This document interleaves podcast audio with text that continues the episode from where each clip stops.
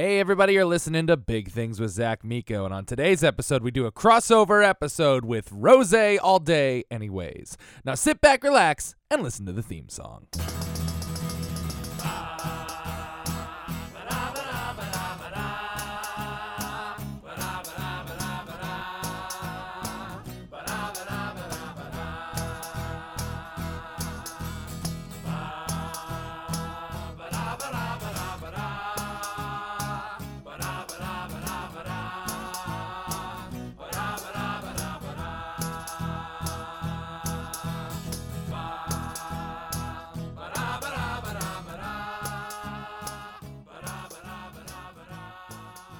All right, everyone, and welcome to Big Things with Zach Miko. As always, I am your host, Zach Miko. Yay, everybody. Thanks for coming back, as you always do. Fashion Week was this week, guys. Had a great time. A lot of my favorite models were walking. Candice Huffine, Marquita Pring, Ashley Graham, Emmy. Too many to name. Julie Henderson, Tara Lynn. I can keep going, but I'm not gonna. Georgina Burke. Okay. I'm done. Okay, there's a lot. It's this year more than ever. We had more and more size inclusivity on the runway, and it was so cool to see. I went to one show, the 11 Honoré show, headlined by Laverne Cox, led off by Candice Huffine, and 12 different of IMG's Curve Girls. It was the coolest show I've ever been to. And then I got to go to a party in honor of Ruthie Carter, the costume designer for Black Panther, Selma, Malcolm X, absolute icon. She's up for an Oscar this year. I'm hoping she wins it. But yeah, it was a great time. You guys are in for a very special episode today. As you guys know, sometimes I like to do a little crossover with my favorite podcasts. My good friends have a brand new podcast out called Rosé All Day Anyways, with Erica and Katie. It's an amazing feminist podcast, and I stopped by to talk about body issues for men and women, and we had a good time. So, without further ado, ladies and gentlemen, my crossover episode with Rosé All Day Anyways.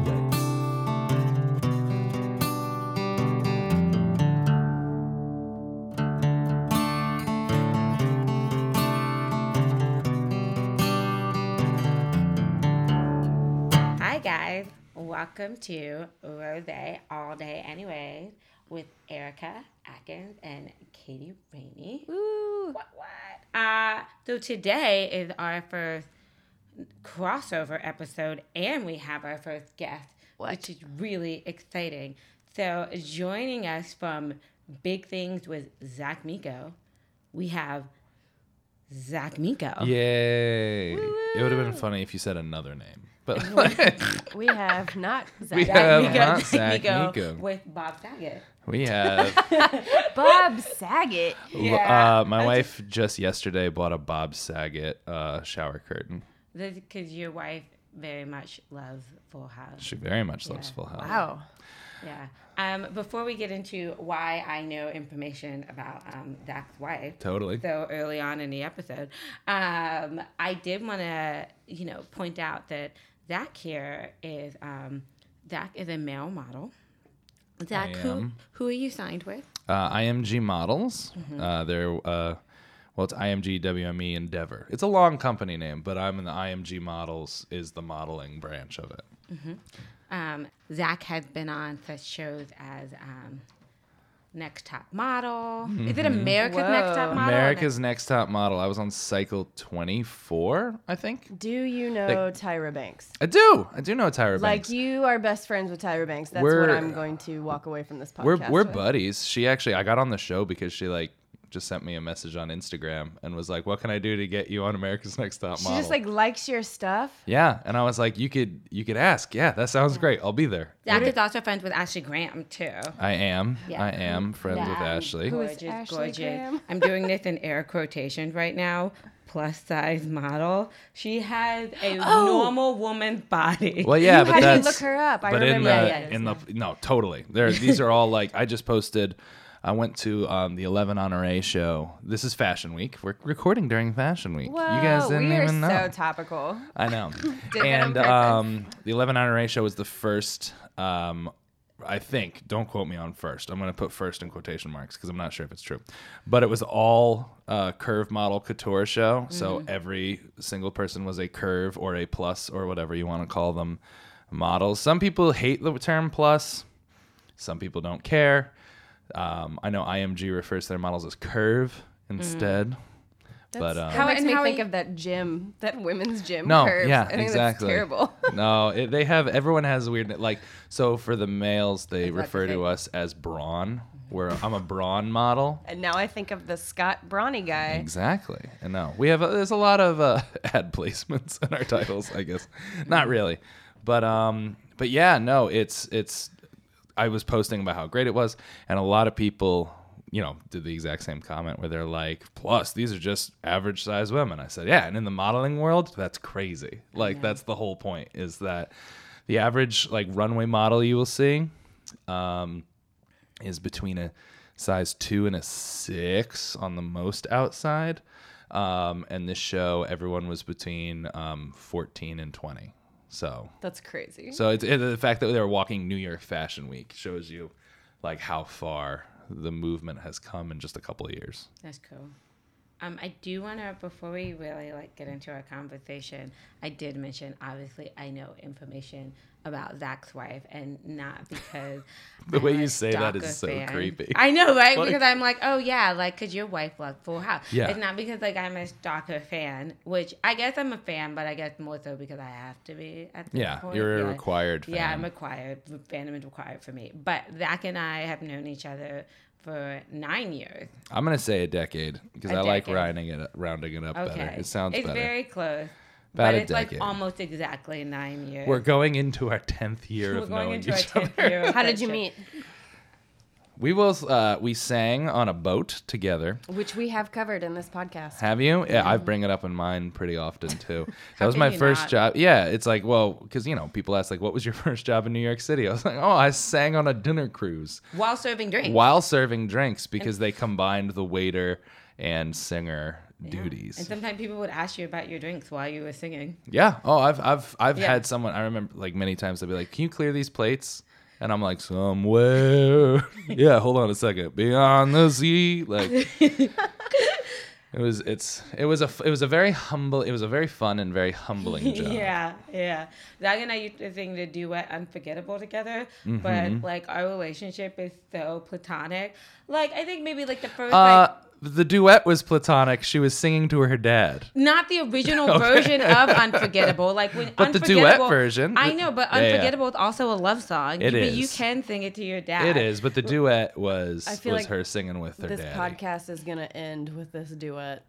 If it doesn't, I don't remember any of the words, but you Unforgettable. You didn't know the words when we were doing it. I was famous on the boat for never remembering the words to any songs. So you just made them up. Oh, badly. That's why I sang the same. Very quickly, I started, you know, you'd have your repertoire of like 15 songs that you were supposed to be able to sing on the boat at any time. And then very quickly, it became everyone did the same one song every time. Not me. Not you, not Danielle, not a couple others. But like for me, it was, I'm going to sing Beyond the Sea if I'm by myself. If Erica's there, I'll sing Unforgettable. Oh, end of list. What was the rock and roll song that you did? Huey Lewis and the News? Yeah.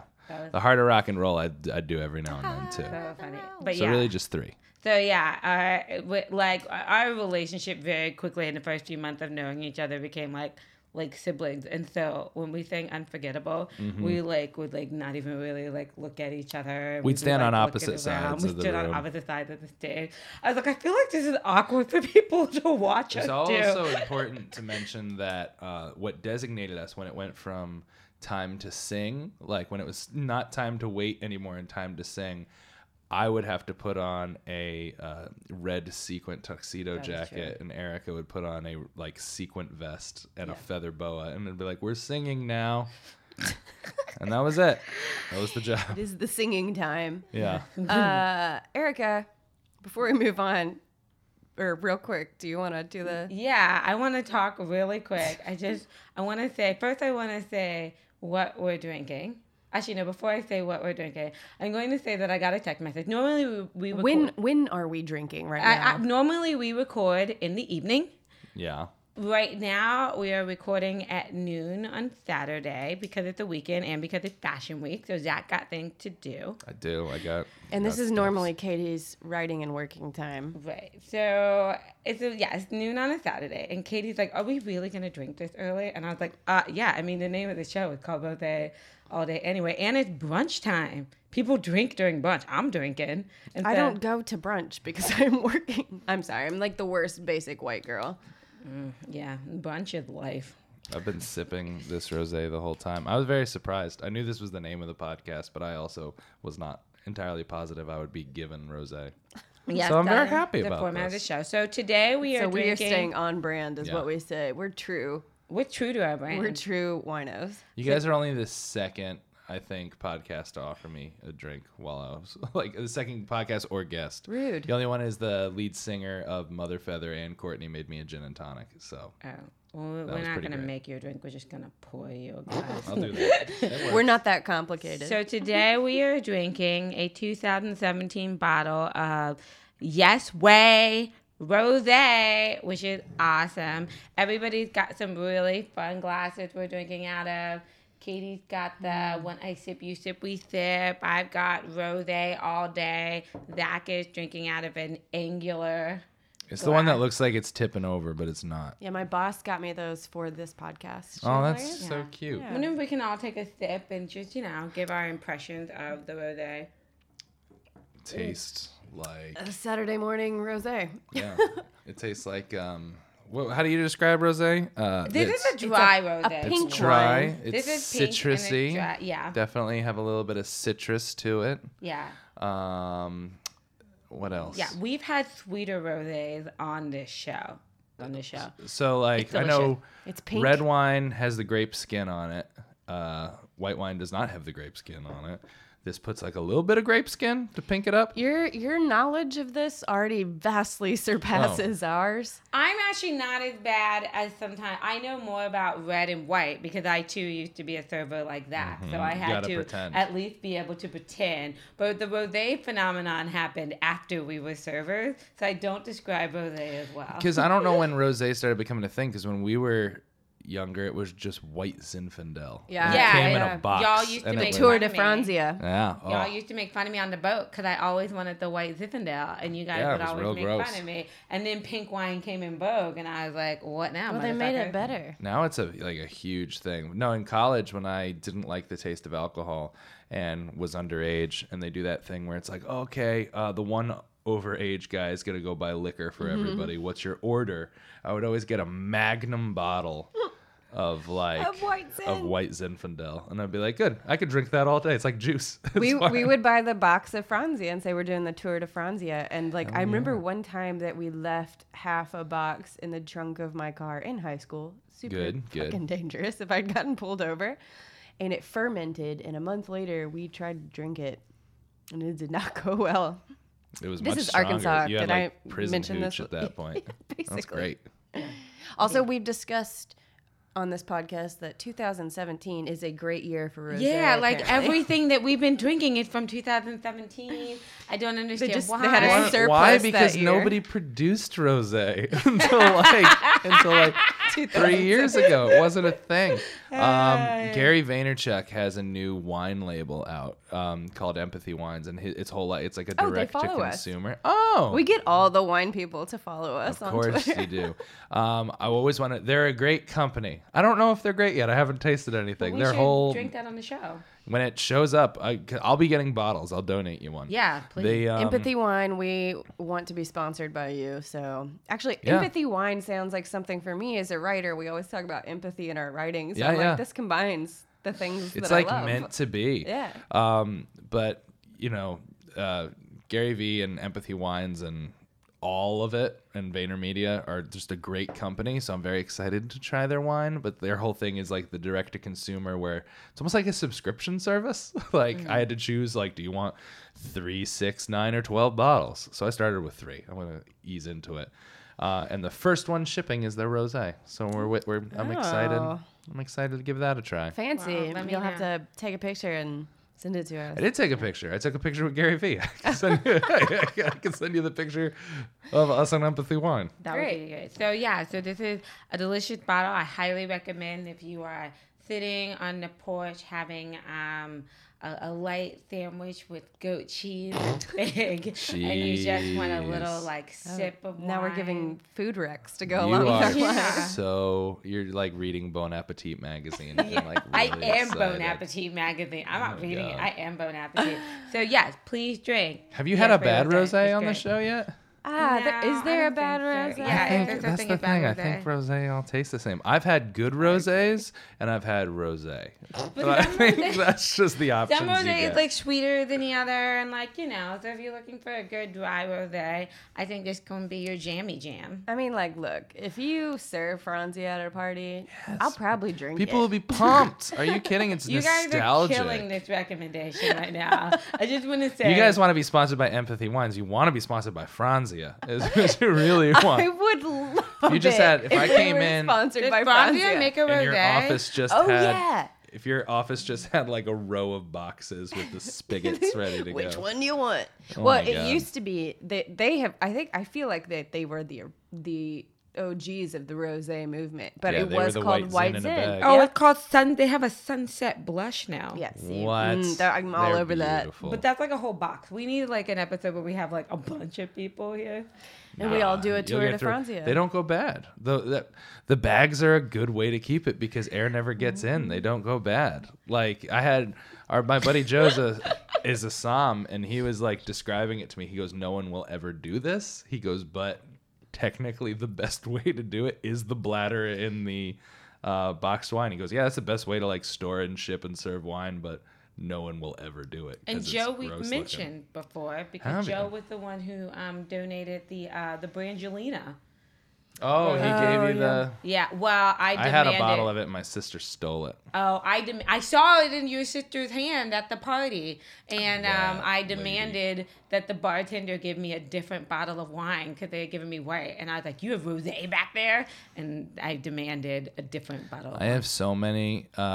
Just a little backstory for everybody. He's a Somm, and he had... a jabillion. That's a good number. He's a Somm. A sommelier.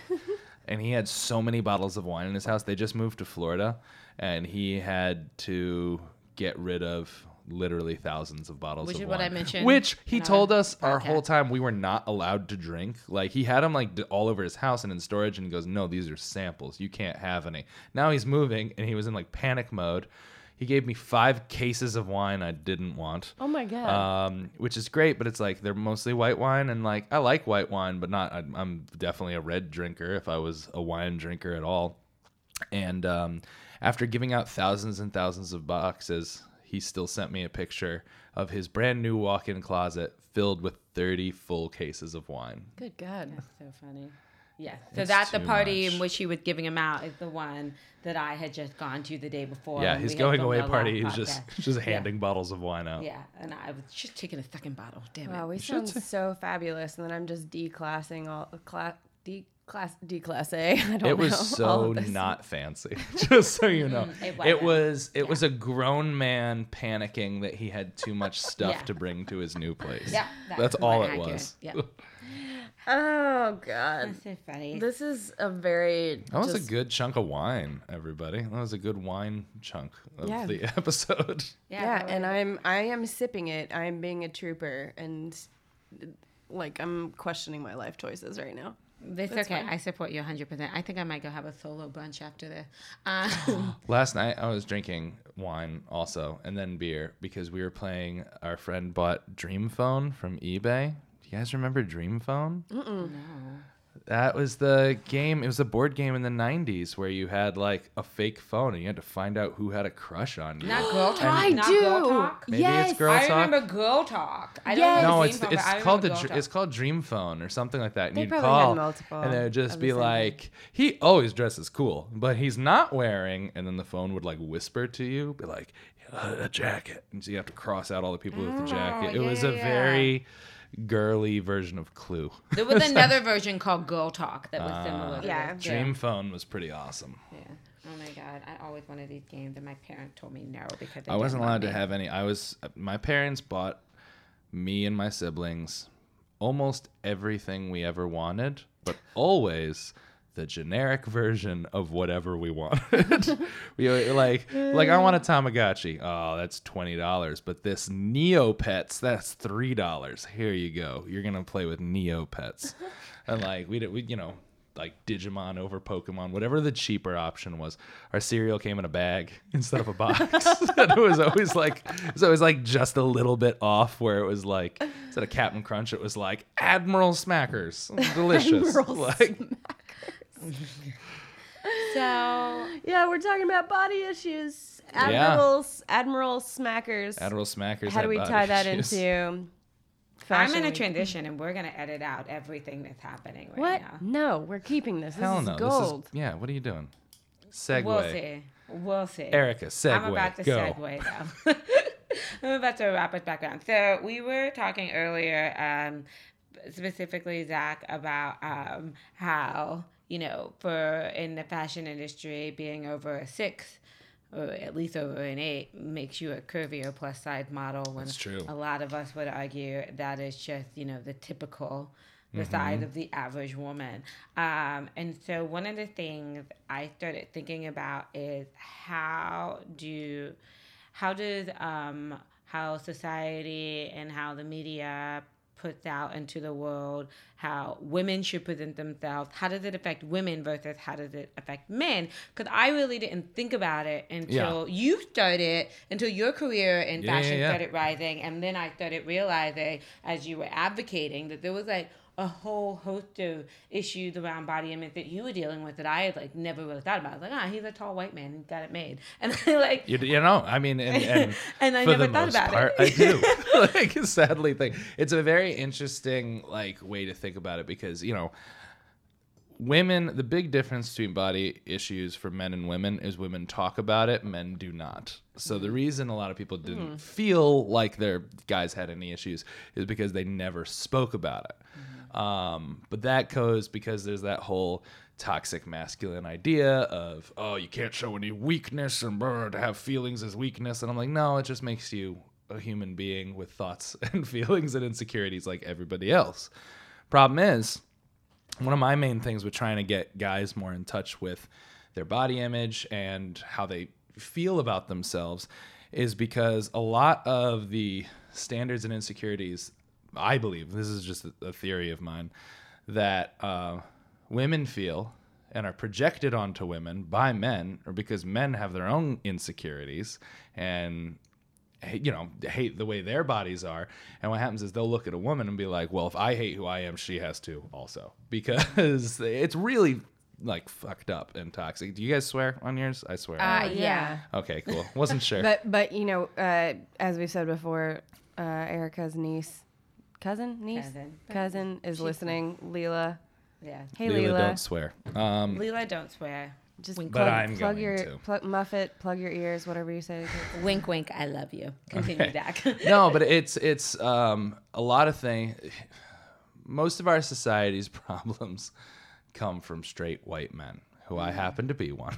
And it's kind of like trying to get to the root of it. And I'm just like, why is everything so fucked up when it comes to this?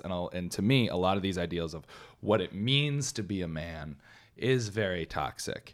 And so kind of getting guys to deal with their own insecurities and their own body issues, especially at an earlier age, is me hoping to cut it off at the source before it manifests into other things, before it manifests into misogyny and racism and all the other terrible things white men are responsible for in this country. It's kind of like, if you're content and happy with yourself, you don't have a lot of time to hate other people, because a lot of the things that you hate about other people is because, for some reason, if I hate, you know, this one person, it's because something in this person makes me think of something that I do, and they're either doing something different than me, which makes me start to freak out, to be like, oh, well, if they're doing it differently, I have to be doing it the right way. Otherwise, I'm doing it the wrong way. So I hate them because I'm doing it the right way and they're doing it different than me. Or they look different than me. Oh, I was told my whole life that I had to have a six-pack, and this person doesn't, so they're obviously awful, right? Because I've now spent my whole life sacrificing, not eating food, not having fun, not doing anything to try to get a six-pack that I can't get because genetically I'll never be able to get one in the first place. So I'm going to project my insecurities. It's just... a lot of white men just throwing their own insecurities around in the world. Mm-hmm. I'm sure you ladies have noticed that. Mm-hmm. No, what is that? I never understood what I thought white men were just kind, docile, gentle land. The whole lot of them. The whole lot. And it's just one of those things where I'm like, if I think at a very early age, every human, male or female, deals with body issues. Mm-hmm. But it's internalized different ways. Men are more likely to lash out because of their insecurities. Women are more likely to internalize. Because of that, women have kind of bound together and started talking about body issues and seeking solace in each other, as they should. Whereas men, since they project it outwards, it just becomes conflict. They don't talk about it with other people. So it's trying to get men to talk about their issues very early on. I grew up my whole life feeling terrible about the way I looked. And it wasn't until I said that out loud, or it wasn't even that I said it out loud. One of my directors in college, because I went to school for theater, came up to me and was like, "Hey, you know it's okay to be a big guy, right?" And I was like, "What?" And he goes, "Yeah, people like you as a big guy. You're hiding. You could be a big guy." Aww. And it blew my fucking mind because nobody had said that before. That's so cute. And it's just as simple. And it's just about... yeah, I don't even... I'm just ranting at this point. No, that's really funny that also that you mentioned like a teacher, because we don't need to get into it now, but like one of the first time, because, I get made fun of a lot for being like, the whitest black girl you know. It was a teacher who came up to me and said, "Hey, like, you're great the way you are. I heard some kids talking about you. You're cool." So a teacher can really... because every now and then, that's what's important about not just having a teacher, but just a responsible, ethical adult every now and then. Because all the projection, when kids are making fun of each other, that's just stuff we saw adults do. Yeah. Like, and that's all it is. Yeah. So it's so much helpful to have an adult come to you and go, "Hey, you're good. Don't worry about these." And then, because that's all... children behavior, that's all your behavior as a child and your behavior as a teenager is just you recreating what you saw your parents do and everyone else do, but not only that, just what you saw in movies and TV. Mm-hmm. And we were raised on the bitchy teenage high school dramas. Mm-hmm. So because of that, we're like, oh, that's the way it is, and we treat each other that way. That's so interesting. And you also, you talked about, and I know, Katie, you probably have experience with this, you talked about how women will internalize a little bit more of just our issues in general. It's interesting also, sometimes, especially with body image, I actually feel like I am more likely to dress up because I know a bunch of, like, good-looking women are going to be in a place than I am for guys. I mean... I think like my Thursday afternoon, I had a hairy face. Okay. Yeah, guys, I go a lot of hair on my face. I'm willing to publicly admit that. I had... that's a thing that... me too, don't worry. Right, but you can just rock it as a fact. For me, it's branded, but right, it's okay. But for me, it's like something I gotta get rid of. I have a hairy face. My nails were jacked up. I was in yoga pants. I hadn't showered in like over 24 hours, and my hair was a mess. I was just gonna like go to the gym, chill at home, like have dinner, and then I got a text from the guy that I'm seeing that he got invited. What's his name? We're not saying his name yet. We've already discussed it. We're not there yet. We see it's an on-running thing on this podcast. Like, Erica's... I was warned at the door not to say his name. So, so you know who this mystery man is. I talk to my friends. My friends know who it is. No, exactly. Yeah, like, I know mystery man. You're going to be on this podcast. You know it's coming. Yeah. Okay. So, but I got this text that he got invited to like a club party that was associated, like some people who were associated with Fashion Week would be involved or be at the party. And my thought was, there are going to be good-looking women there.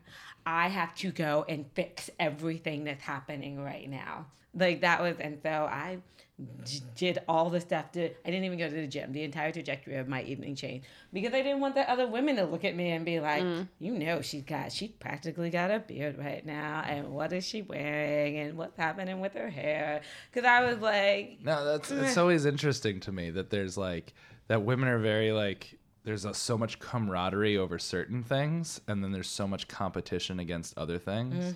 Because like I was talking to somebody recently. I don't want to say their name, but they were talking about, you know, being in the workplace and how the competition, they are more likely to compete with another woman for a job than they are to compete against the man. It's not so much that, because they think about it in a way that there's a limited number of jobs for women. Yeah, so that's like where this competition is kind of like, where she was saying that this competition in women against each other is like, there's a certain amount of partners for them and there's a certain amount of jobs available. So because of that, they're competing with other women, which, like, I don't know. I'm more asking. I was going to say, I'm more asking you guys about it because it's a way I never thought of it before as a guy. What did we talk? We talked about how one of my friend, Jen. Good pronunciation. Zach, because Eric is always like, Jean.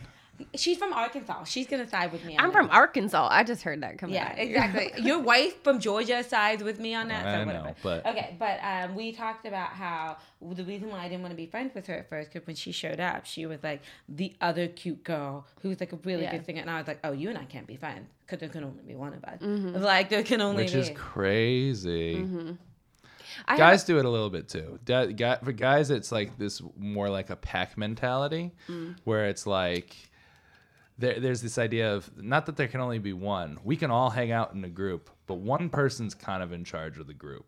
And it's not... Oh, I see that. It's not spoken. It's not anything like that. But if you see a group of guys go out, one dude is clearly, like, the main guy. And, like... And we're all friends and everyone can do it, but it's like... I think happens it's with women, too. Mm-hmm. I think, like, women's like, you're all beautiful... I'm like the cutest one, you know, like we see that. Like I'm the funniest one. Yeah, well, I'm the smart one. Like we all a thing. It's all from watching movies. We all need like to be. Which Power Ranger are we? It's like you got to do the thing. Like Donatello, he's the smart mutant ninja turtle. Right. Like you have to. Yeah. Everyone tries to find that spot instead of really like, you know, we could both be. You know, we could both like Game of Thrones. We're multifaceted. Sports. It's cool. Yeah. We're both into it. I have a question about male modeling world, like what are the body conversations happening right now? I mean, like, is it progressing exponentially or is it still kind of static? I don't know. It's definitely progressing. The fact that I have a career, period, means it's progressed a crazy amount.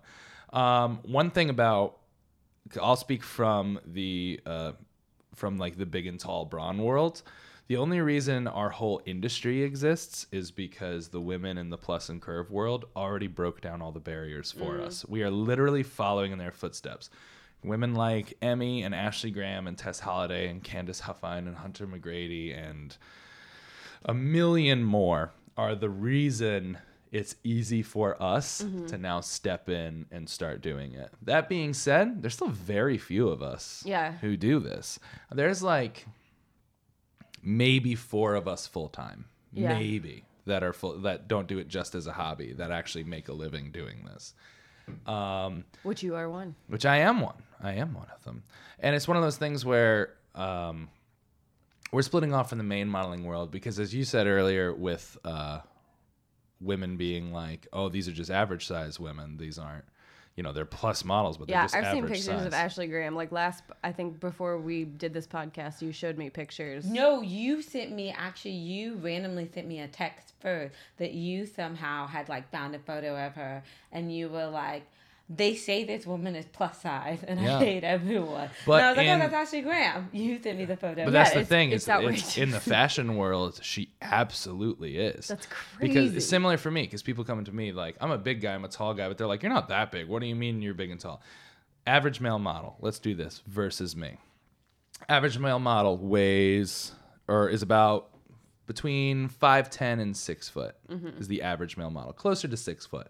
I'm 6'6", so I have 6 to 8 inches on them. That's a height people can reach. I'm 5'2", so we're... It's okay. It's fine.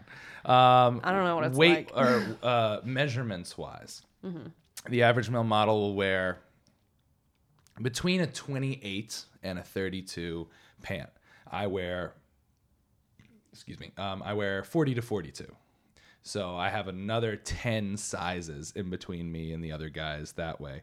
Weight-wise, they're average. They're weighing between 145, 150. Oh, I weigh just short of 300 pounds. So I am almost double, weighing like 150 pounds. I mean, that is a beanpole. No, exactly. And that's the thing is like I am pretty much double the size of the average one. So everyone's like, oh, you don't look that big. And I'm like, yeah, but this is who's working. Because in the industry, they base their sizes off of these models. Ashley Graham is, for one, stunningly, amazingly beautiful and gorgeous and very fit and very sexy. But when it comes to the modeling world, when her competition are size zeros and she's a size 16 and she literally has 80 to 100 pounds on these girls, like she's definitely considered plus. But that's what they base it off of. I know in the men's industry, a big problem we have with getting clothing is the sample size that are made.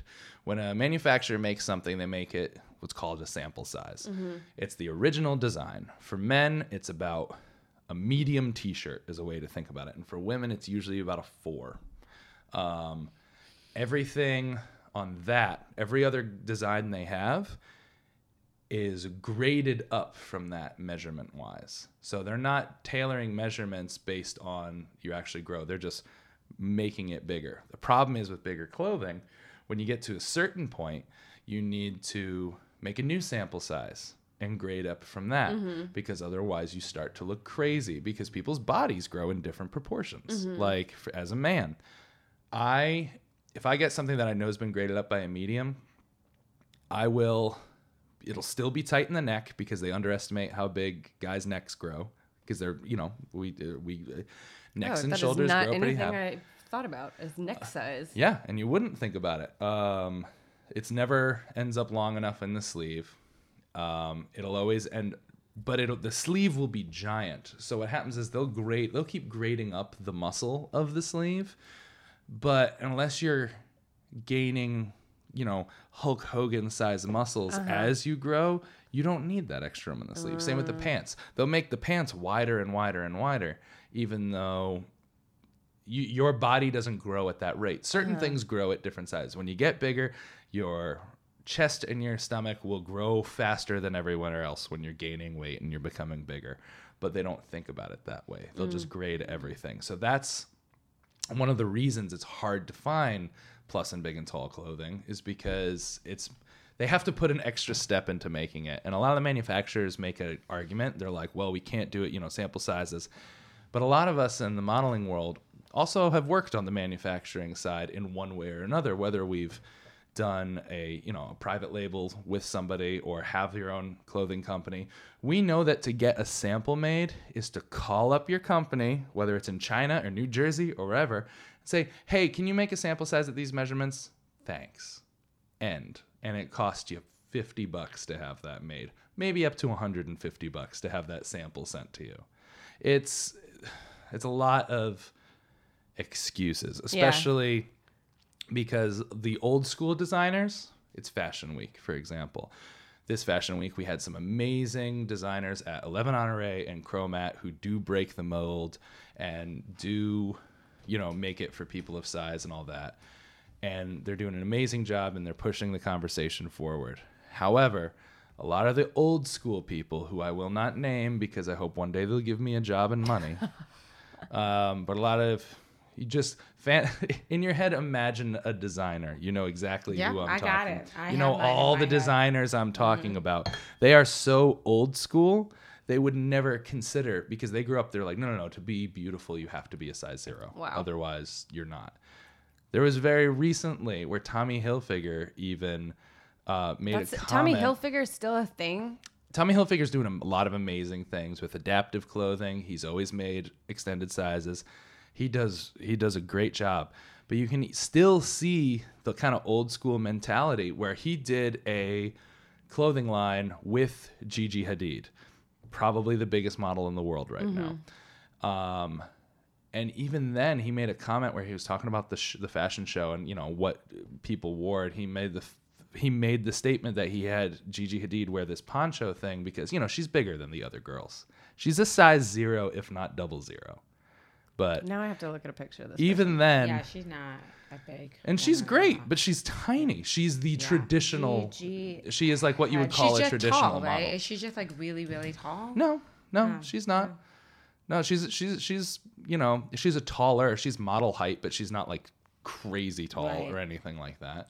So it's really interesting to see like that old school what beauty is mentality. Mm-hmm. For so long as a society, we've been told what beautiful is this tiny little box you have to sit in. Mm-hmm. And just in the last 5 years, really, everyone's kind of like, we really hate this box. We've always hated this box. And now that we have the internet and where our thoughts and opinions aren't filtered through magazines and TV and whatnot, and we can talk directly to each other, people are starting to finally break out of those. But now, but at the same time now, like, this is where I think that education of kids is really important. I have some questions for you about that. Now, I mean, they're out of the magazines, but essentially you're getting Instagram ads and Facebook ads and, and you know, Twitter ads with the same shit on it. Totally. And so it's almost like there's two things happening. I mean, body positive like conversations are happening and everything, but at the same time kids are still getting like fed that same recycled thing that they were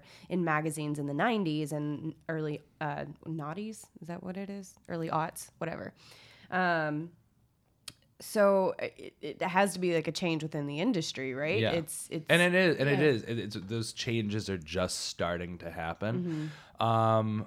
It's definitely so. The thing that's changing it for everyone right now is this whole influencer culture, as being a social media influencer. Because right now, might be a smart... No, you absolutely We have 3 million followers. Hell yeah. But no, it's one of those things where... We have 3 million followers. We do. We have 3 million followers? Yes, Erica. I was going to say, no, we don't. Continue. But no, it's one of those things where now... Advertisers are realizing they'll get a better return on their investments of advertising, having me do a sponsored post to my 80,000 people. And what happens is, sure, this billboard might be seen by 450,000 people. Mm-hmm. Say that. It's on I-95. In a month, like 450,000 people will see this billboard. Maybe 100 people will call out of that 450,000 or check you out online. That's a return rate of nothing on your investment. Whereas for me, I might post it to my 80,000 followers. You might get 2,000 people to look into it. Still a small percentage. Because it's more personal. They know you, right? Exactly. That's the whole...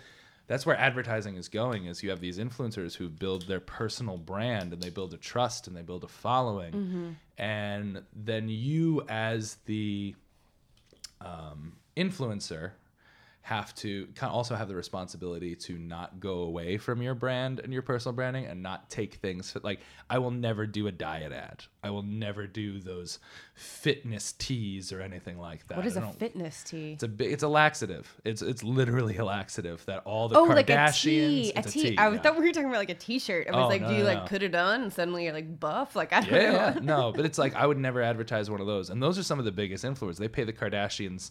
Have literally paid the Kardashians millions of dollars to sponsor these detox teas, which are literally laxatives that they're telling people. And because my followers know who I am and know what I stand for, it would be a huge betrayal of trust for me to do like a diet ad. How often do you get hit up for those though? Diet ads, not very often, because I'm very outspoken against. I'm very outspoken against diet and diet culture in general, which is a big difference between...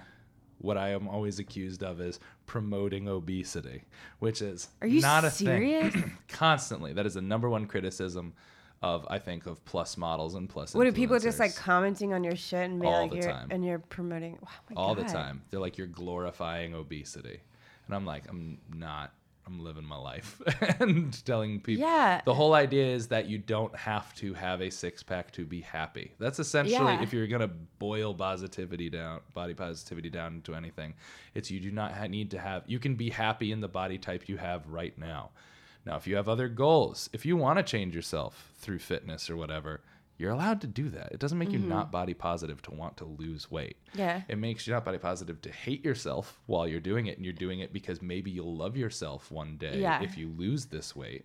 But that's not the same thing. Like, it's... I come from actually like a super like body negative family. Totally. Same here. Yeah. I mean, like without naming names, I've had a relative in the hospital for bulimia and anorexia. Mm-hmm. In general, they're pretty outspoken about it. But I just don't want to name them. No, totally.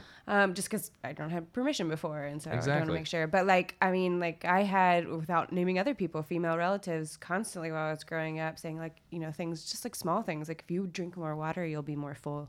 Yeah. Oh, yeah. Things like that, like just constantly. Yeah. I was on with my mother and I did every fad diet you can ever imagine. Yeah. We were on every single one of them because there was Jenny Craig in our house growing up for everything. Like just those fucking disgusting lemon cakes. If I ever see one, I will throw it against the wall. So it was all like the Slim Fast brand stuff and like. You know what's kind of churning through my head right now though?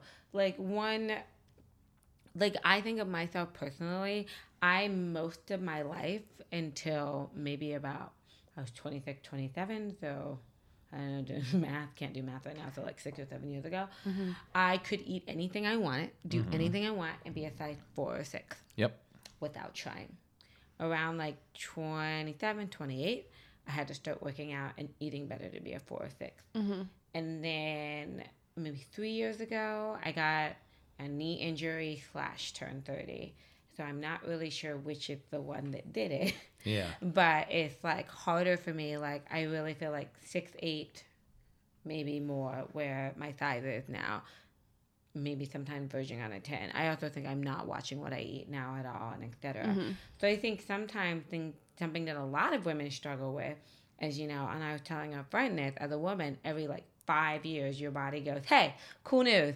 I'm going to change everything. Totally. Yeah. And you're like, and not that it doesn't happen to men, but I feel like it happens to us differently. Your hip, you might even be the same weight, but your hips like got wider. Like mm-hmm. everything just changes every 5 to 10 years. And so I think something that I honestly struggle with, like I kind of joke now, oh, I guess I have my grown woman body now. But like some of my clothes are tighter. And a year ago, I got rid of everything that made me feel fat. But like, what a smart move! That's what I'm doing today. We're doing the whole Marie Kondo thing. Yeah, in the next couple of days. Don't get me started on Marie Kondo. I have not watched any of this. Because I have been saying that shit for years, and I should have done it first. Except I'm a black woman, so people probably wouldn't pay as much attention to me as a cute Asian woman. Ago. But like, if it doesn't bring me joy, yeah. I get rid of it. This is what I've been doing. No, totally. Do Erica Atkins, that shit. I need people to start saying my name. But you got to go back in time, beat her publisher to the point. We'll call it the Atkins diet for your house. Oh, the Atkins home diet. The Atkins home diet. And I was just like being. Speaking of which, the guy from Atkins had a heart attack and died. Oh, because maybe eating a shit ton of meat is probably. No, exactly. And that's the thing. That's what's so pervasive about diet culture is it has nothing to do with being healthy and having your body function better. It has to do with getting smaller, which is crazy. Yeah. Because it shouldn't matter. I would be unhealthier. When I was in high school and I was really in like the worst throes of like my body image issues, I look at myself now from high school and I was like, I was really skinny. Like to me now. I weighed 107 pounds. And I would never notice it.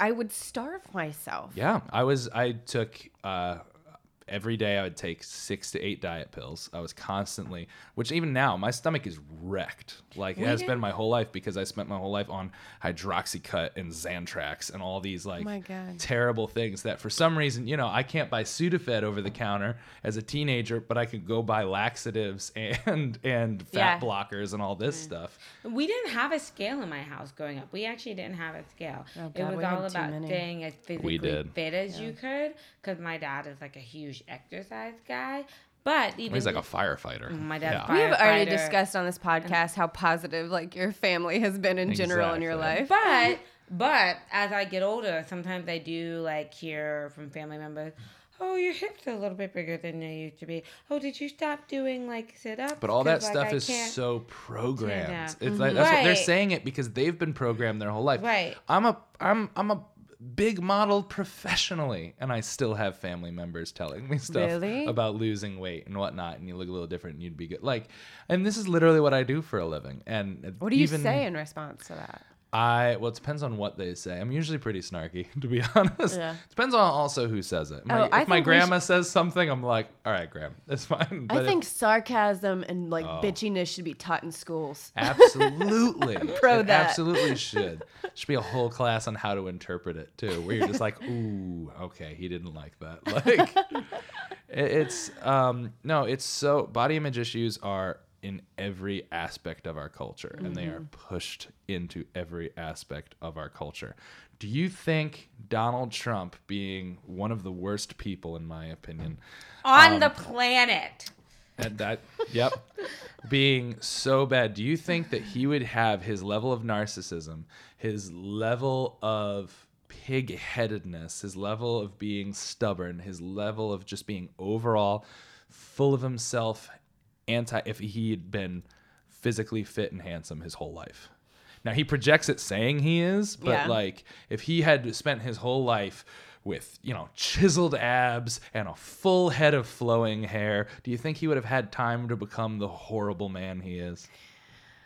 I mean, I think that, with all things in I think he'd be a different iteration of a horrible man. Yeah, he might be a different iteration of a horrible man, but he might not be screaming at Rosie O'Donnell on air and calling her, calling her a fat pig and whatnot. And he's also the reason he might not be paying porn stars to have sex with him. True. He also...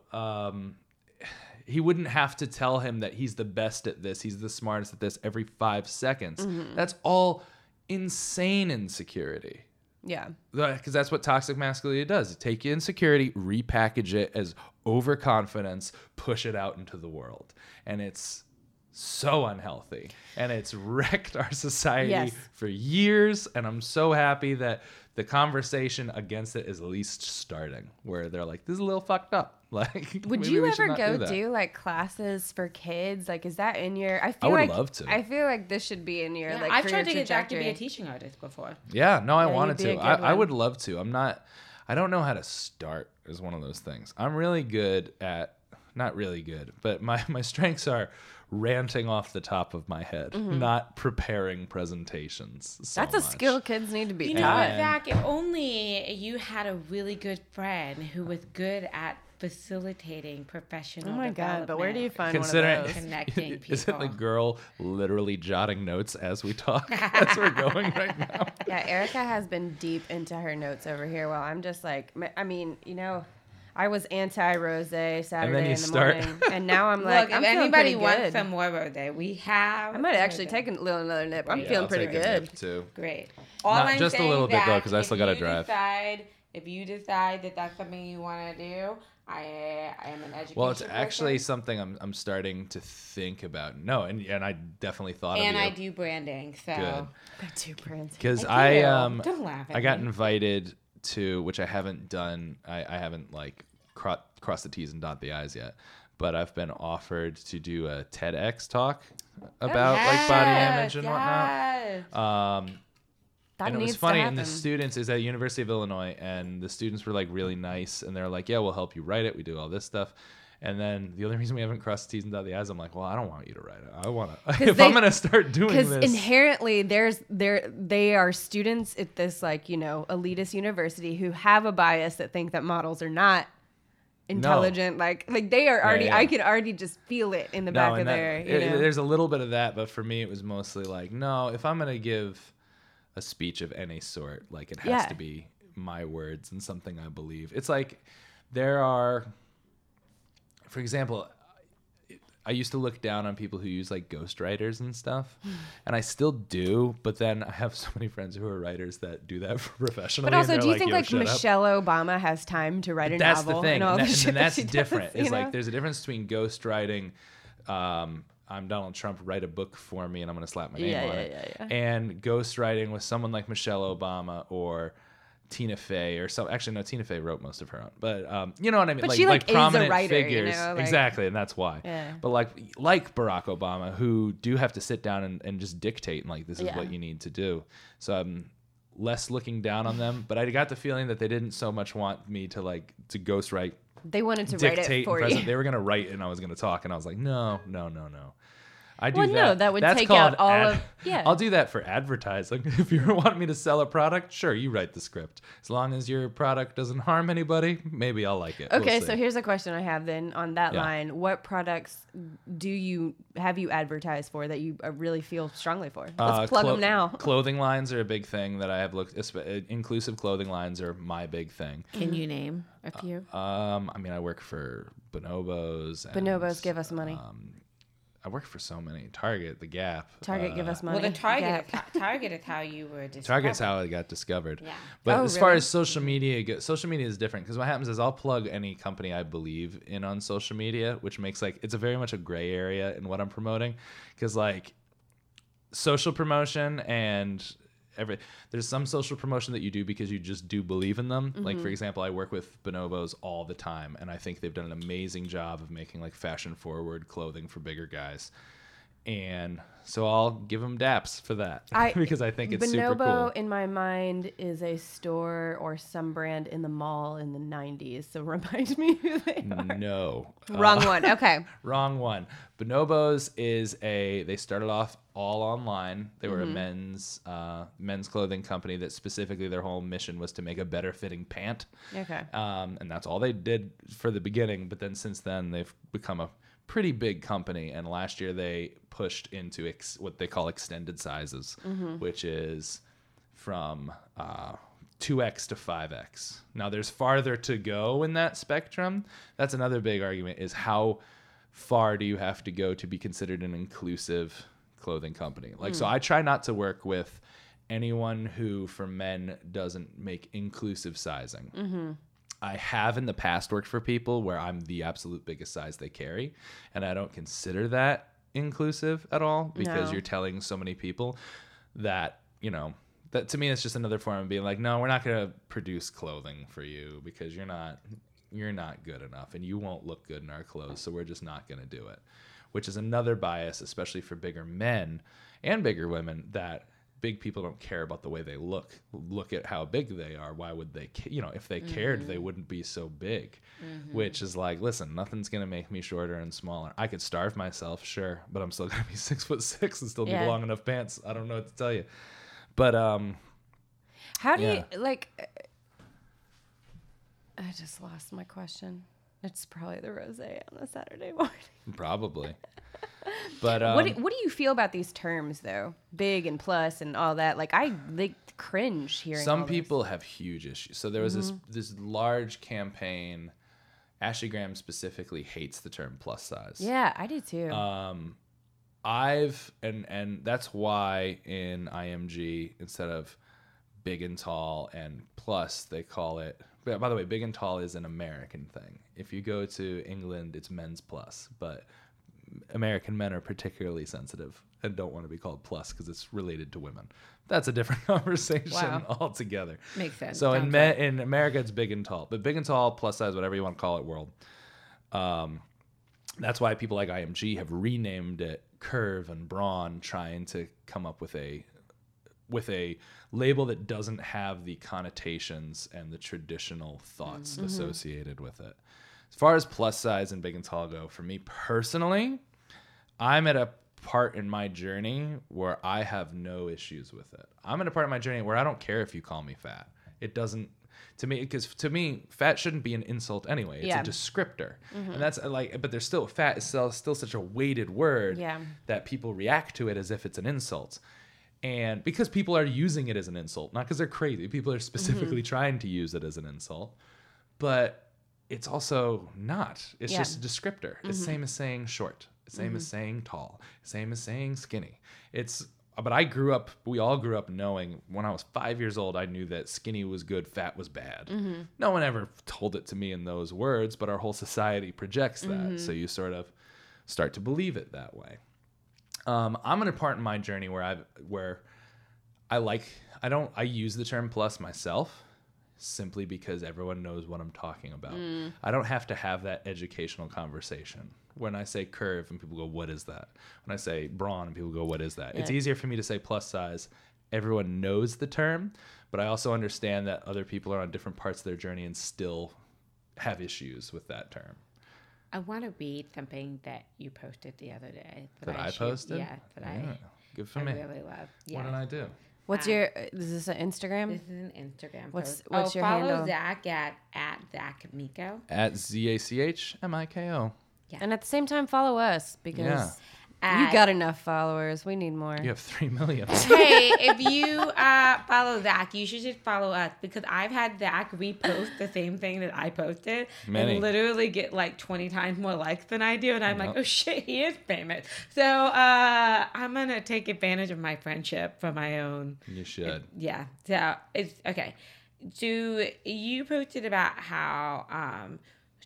trolls will, you know, be like, oh, I'm commenting for your own health. Oh, yeah. Right. I hate and that this word. Is whoa. What, yeah. So this is what Zach posted like a week or two ago. Yeah, some guy, a little background, some guy who claimed to be a doctor told me that I was glorifying obesity and that he's all for everyone loving their bodies, but clearly I am going to have type 2 diabetes, cancer, and hypertension or something like that. Oh, my God. So Zach responded, I don't normally respond to trolls, but I'm so tired of people trolling for my health. I know many of you deal with the same thing every day. This is how I responded and what the caption of the pic, It's always a he. Felt that, now you know what it feels like to be a woman. I know. Felt the need to comment on. Don't let the bastards get you down. I love y'all. And this particular comment that you commented on is, what is a brawn model? You're just obese. There's nothing to be proud of. Being obese is a decision you've made yourself. I'm all for feeling comfortable with yourself and don't glamorize, and it didn't spell glamorize right, hypertension, type 2 diabetes, and an increased risk of cancer. I think this is a different person. Maybe it's the same person. No, it was the same person. He was replying you were kind enough to scribble out their name. I protect their identities just because you know even though they're terrible people, I have the luxury of, you know, at least 1,000 furious people who will fuck up your social media. And I was like, listen, I'd rather deal with you one-on-one. I don't need other people to stick up for me. I love that they do, and thank you everyone who does, but it's not a fair fight. Yeah. So Zach, then the guy also said, I didn't project diagnosis on you, but you're not at a healthy BMI. That is a risk for other diseases that have very real consequences. Obesity will become one of the biggest modifiable risk factors for cancer. I'm sorry that the facts don't fit your worldview. And Zach, his response, you are clearly not all for people feeling comfortable in their own skin. Don't add a qualifying statement to soften the blow of your trolling. You just made it a point to comment on a stranger's photo to make sure they knew that their body was not okay with you.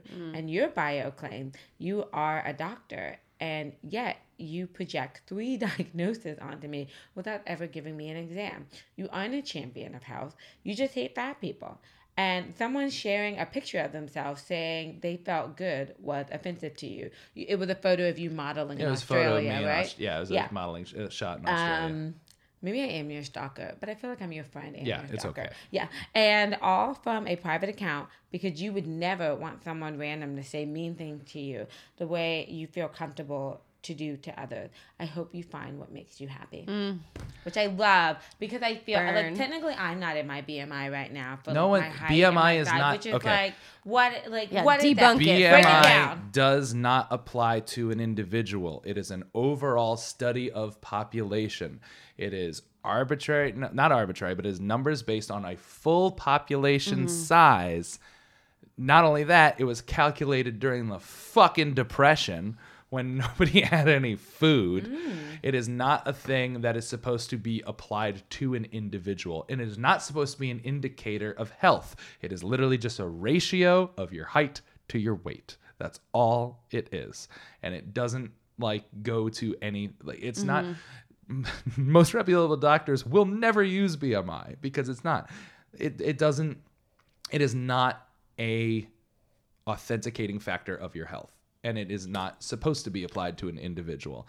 But what happened is for years, like that, I have never heard what you just said before. Yeah, like because we just go with it. We just BMI is a number scale on profiting off of it, right? Yeah, billions to trillions of dollars are based off of making you want to look a certain way, whether it be good aspects of it, like fashion, if as long as they're inclusive size, where they are trying to teach you to where the overall fashion is not a victim here. Fashion is has done a lot of terrible things over the years, but the base idea of fashion is to find your own style and learn how to express yourself through clothing. It's not a bad thing. Mm-hmm. There's bad things associated with it, with vanity sizing and non-inclusive brands and all that stuff. But still, they make money off of making you look the certain way. The beauty industry makes so much money off of hair and makeup. Mm-hmm. It's crazy. The diet industry makes billions upon billions of dollars on telling you your body needs to be a different shape than it is. It's not, there's no reason for people to debunk things like BMI. And it's, BMI is not a thing used. It's a population study. It's not an individual study. Yeah. And it has no, me being at a BMI of 30 plus or whatever that means, which according to the BMI scale, I'm morbidly obese. Seriously? Morbidly. Gonna die soon, according to BMI. There's no way I'll survive. Did you ever hear what John Foster, we have a friend, John Foster, what he said? Yeah, no. When you started your rise to fame, John Foster goes, well, if Zach is obese, then the rest of us are fucked. No, it's true. But that's the way the BMI scale limits it to that, like a crazy amount of. According to the BMI scale, to be a normal BMI, I am supposed to weigh around 180 pounds. No! Oh my God. 6'6". Not at your height. At 6'6", I am supposed to weigh 180 pounds to be considered a normal BMI. I'm supposed to be about 25. I'd have to lose over 100 pounds. I'm supposed to be about 25 pounds less than what I am right now. But that's the thing. Even right now where you and I are saying supposed to. We're not supposed to. The BMI scale is a bullshit thing that was propped up by the diet industry, so they had a data they can point you to tell you were too fat, which is just nuts. And exactly as I said in that thing, one of the biggest criticisms people get about, in other plus models. For one, two things. For one, the women's plus industry, the women, my friends who are also plus models who get the same kind of trolls, get it way more than I do. Incredibly more. It is disgusting. They're much more vile, much more harsh. Because I am a man, people are less likely to come at me. They still do. I still get plenty of trolls, but I probably get a third of what they get, maybe. Mm. No, but your health is personal to you. It is between you, your doctor, and your loved ones, and it is no one else's business. I do not owe a random, even if I was unhealthy, which I'm not, I do not owe a random troll on the internet.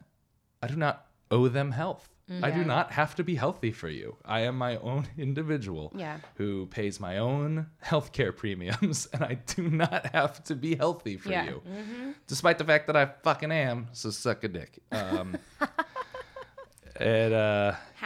so suck a dick. Hashtag blame it on the Rosé. Exactly. That's what we're gonna call this episode, is just suck a dick. No, it's just, and that's the thing, is they're like, you're glorifying obesity. No one's glorifying obesity. No one is saying, we're saying that you are okay the shape you are. And you shouldn't have to hate your body and wait to be happy because of what you look like.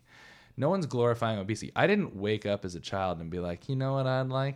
I'd like to be 300 pounds. Mm-hmm. I hope I am. Like, no one ever says that. If we all had a choice, we would all have ripped six packs and perfect 2% body fat shapes. Why? Because it's easier to function in society that way.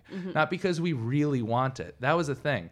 I came to a realization where I realized I was doing all these diets because I was doing all these diets, doing all these workout plans, starving myself, doing all this because I thought other people would like me more if I looked a different way. Yeah. Not that I would like myself more. And when I realized Zach didn't care, really didn't care. All my caring came from what other people would think.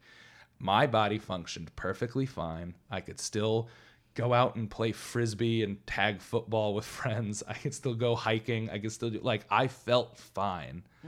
But all of my thing was I need to do this because people will like me better if I change. I definitely think that one of the turnarounds for you was when you met Laura, because she very much she very much loved you for who you were. Oh, and no. I was like, oh, he's coming there. Because a lot of she loved amazing. You for who you were, and that was very clear. I know for me, my insecurities in my size and whatnot, most of them stemmed from feeling like no one would love me.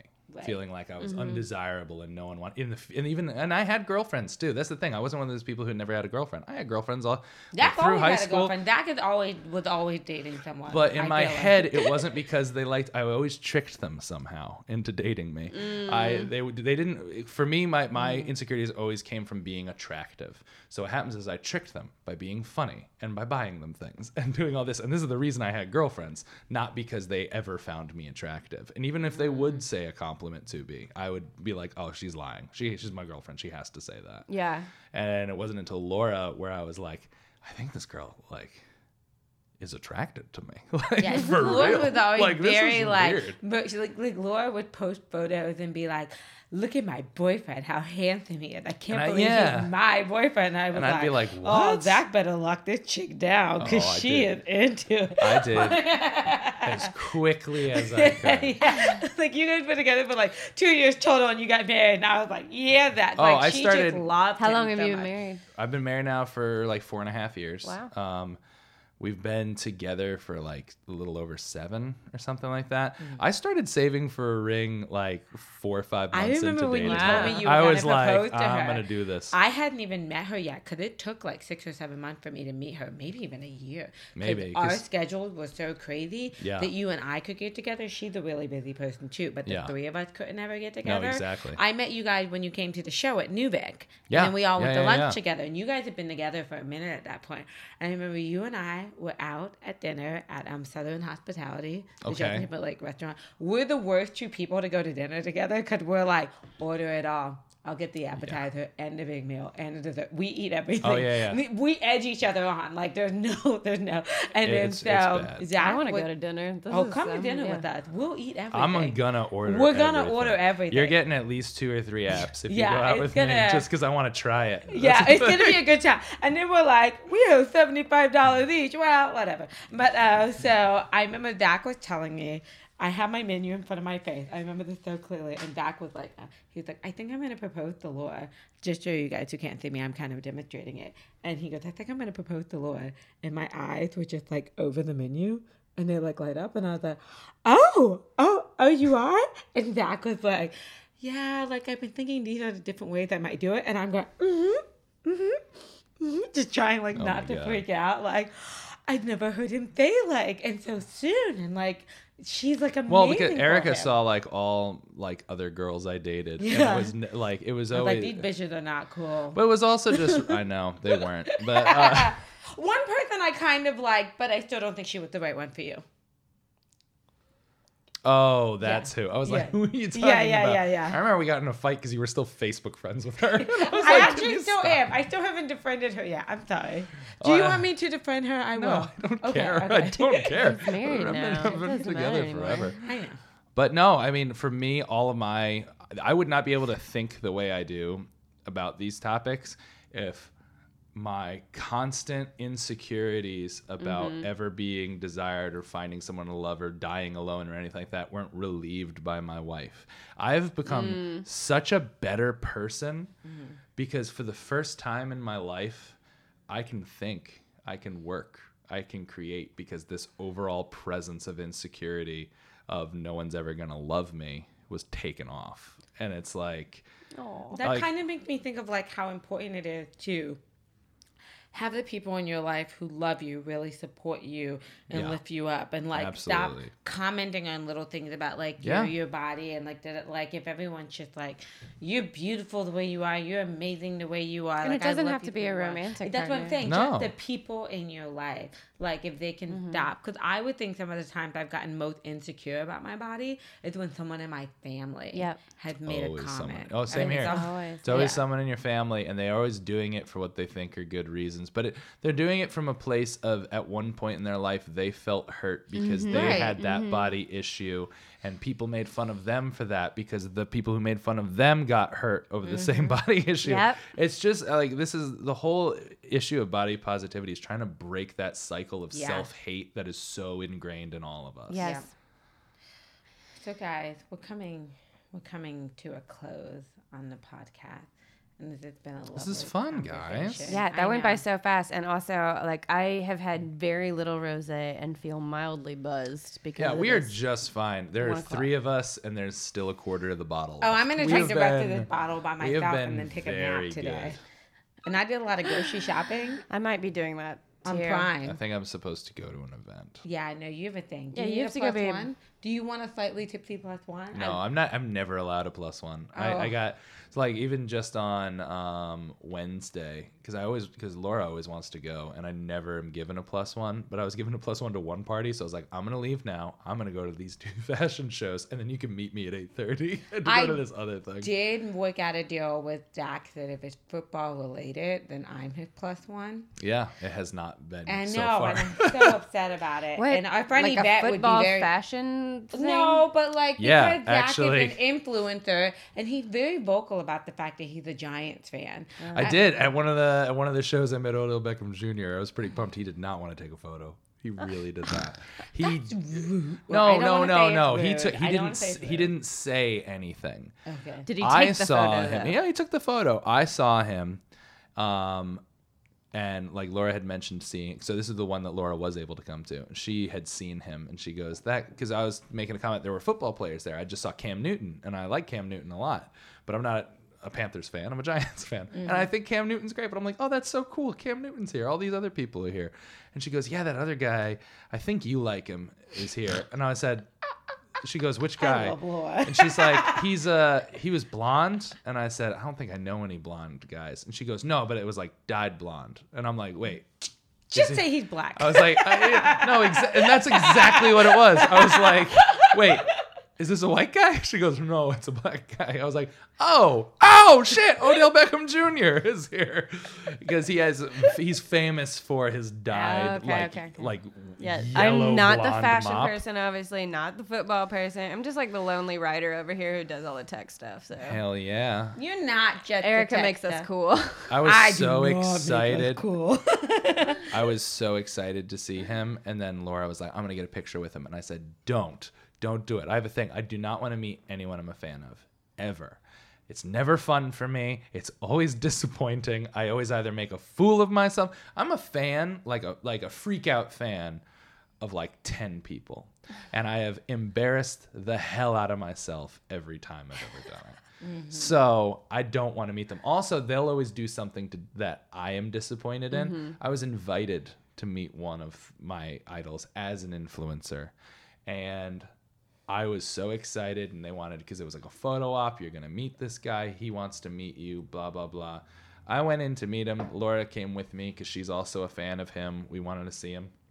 We get into the guy's office, and immediately you could tell that he doesn't know which one of us he's supposed to meet. He has no idea who I am. And I was like, it was crushing. I was like, did you say I'm Zach Miko? No, it was so embarrassing. Zach Miko, the model? No, it was so bad. And it's just little things like that. I do not like meeting people. So Laura's like, I'm going to get a picture of you, Odell Beckham Jr. I said, please don't. I really don't want to do that.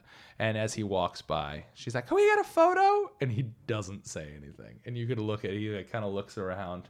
And to soften the blow, we used my friend, supermodel like Marquita Pring. We used her to also be in the photo. We're like, Marquita will also be in it. It was like, do this. And Laura's, and you could tell he didn't want to, but he didn't say anything. At that point, he had already shaken my hand. He walked Laura in and shook my hand. Laura is so darling. Like, how could you say she's just his wife? The only reason they said yes to a photo was because his handler, because he's also represented by IMG. Mm-hmm. His handler was from IMG, and I knew her, and she was like, this is the last one. So we took a photo. Laura proceeded to take the worst photo ever. She does not know what she's doing. I love her, but it was so bad. Did she post it? Yeah. Of course she did. And then Marquita tried to edit it on her phone, and it was still bad, but I'll show you guys afterwards. Needless to say, he was very kind of him to take a photo, but you could tell he was over it. Just because we were probably the 50th people to ask to take a photo with him, because he's on the New York Giants and we were in New York City. Everyone knows who he's one of the most famous football players of all time. Yeah. Everyone knows exactly who he is. He's a Cowboy fan. I know exactly who he is. No, exactly. Yeah. I'm nothing and I know who he is. Exactly. He's like... I do know who that is. Oh, yes. Wow. Success. Yes. Success. Rude. Yeah, well, I met Nick Carter, and I got him on video checking out my boobs. So I guess we all have different levels of experience. We all have different levels. Yeah. Speaking of the Carters, I've just found out what a train wreck Aaron Carter is. Oh, that's a whole different episode. Aaron and the math and the... Oh, I was watching... We always end on Backstreet Boys at the end. We don't always end on Backstreet Boys, but they work their way in. Were you happy they were in a Super Bowl ad? Can we talk about how happy I am that they have the #1 album? Do they? Yeah. They have an album? Because their ticket sales, if you bought their ticket, you bought an album. That's smart. Genius. Wicked smart. Okay. So as we wrap up this episode, that wasn't a true wrap up. So as we wrap up this episode, two things I feel like need to happen. I feel like we should give our listeners, my mom, my stepmom, and my cousin Leela. So, there's some other people, and my friend Jean, who's about to give birth any day. Chelsea. Did you know Jean was pregnant with twins? She's giving birth any day now. Sweet. Yeah. So, all of these people, if we could give them just like a positive word about body image, and I guess because you mentioned it earlier, Zach and I can pretend to attempt to do a duet from... I knew it. I knew. Erica wants this to be a singing podcast. Oh my God. So I just knew it was going to come up. No, we can do our entire holiday special was me talking into a mic with Erica singing in the background. And I was like, God. I'll keep talking about feminist issues in the holidays. And then Erica's just singing baby, it's cold outside. And I'm having to break down the date rape song for her. No, I knew it was. I actually still think it's about something worse than date rape. It's about the fact how women are encouraged to not say yes when they want to say yes. But that's a different story. Worse? Huh? Worse? They're both really bad. It's really bad. It's a really bad situation. It's so funny when there's no right answer to stuff. Like, for example, the have you guys been following the whole Virginia Governor Ralph Northam thing? I'm from Virginia. I know you're from Virginia. Yes, I have. And very closely. He's like, oh no, it's not that I wore blackface that time. I wore blackface at a Michael Jackson party. But before he admitted to doing blackface, he wasn't sure if the person in the picture was him in blackface or the guy in the KKK robe. Me and the guy that I'm seeing were talking about. Or if it were actually the same picture he took, because remember he was like, oh no, that's not me. So at some other point, there was a separate picture of him in blackface. It is so much racist stuff. I'm not even sure which one it was. Yeah, cheating. That's why it's funny when there's no right answer. It's you're just like, you should probably just I call it quits. Yeah, man, just resign. No one will. I don't know. Are you singing? Wait, no. First, we're gonna do our positive. My positive little thing. Besides, sorry everybody. I think the main thing about body positivity is that you are good enough to do whatever you want to do right now. Not when you lose weight, not when you start this workout plan, not when you start this diet plan, not when you get plastic surgery, not after you lose 20 pounds, not after you gain 20 pounds. You are great the way you are in this very moment. Body positivity is about learning to love who you are no matter what part of the journey you are on. And it's always important to remember that. You don't have to. I spent my whole life waiting to be worthy of love, or be worthy of self-love, to be worthy of being content and happy with who I was.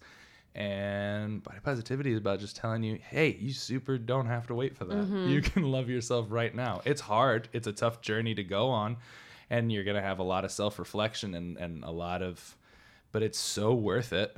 It is so worth it. You already have the tagline for whatever pro body positivity company you're gonna build, whether it's for kids or whatever. The being positive about your body, no matter what part of the journey you're on. Yeah, it is. It's true. You've already got it. Good. Trademarked. Put it Zach out. Miko. TM. Keep it down. See. Zach Miko. Oh my God. Katie. Yes. I have to say something about being body positive. Yeah. I mean, like, look, I'm pretty positive. I'm in yoga pants and just woke up in a Bob Dylan shirt with holes in the armpits. And nice. I have guests in my home. I'm feeling pretty body positive these days. I think mine is that, like, letting especially young women know your body is going to change over time, and that's okay. Mm-hmm. That you might. Same with men, just for the record. Like, I cannot do what I did when I was 16. Right, you can't do it. And, like, so just really embrace.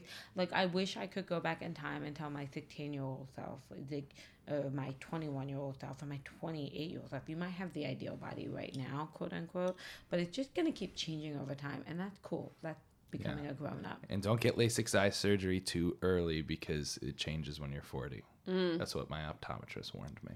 Oh, that's also really good information. I think mine's be okay with having that glass at a rosé with friends at noon on a Saturday. It's not going to change your body or anything dramatically. And you're going to have a great day. I should have a great day. Lot of sugar in it, but that's fun. Rosé's okay. My stepmom told me that I'm probably drinking too much wine right now. Yeah, probably. Rosé's okay all day, every day.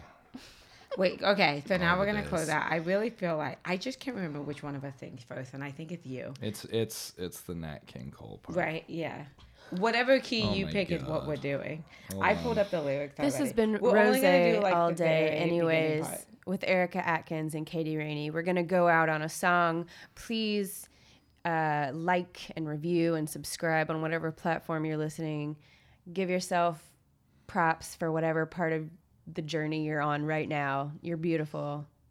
You guys. You're so beautiful. We've had Zach Miko on and enjoyed it. Zach Miko. Thank you. Very much. I had a great time. This has been a lot of fun. Yeah. We all had a great time. We had a great time. Take it away.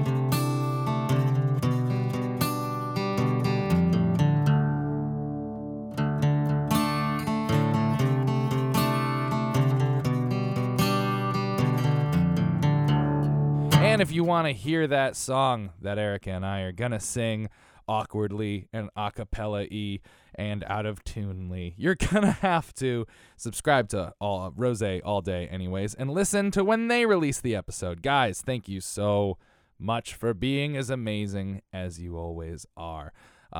We have a lot of great more episodes coming at you, so don't you worry. Please follow us on social media at Zach Miko, ZACHMIKO, on Twitter and Instagram, on Facebook.com/BigThingsPod, at our website, BigThingsPod.com. Please send us all of your love and your questions, and I love you so much. And until next week, remember to go out into the world and do big things.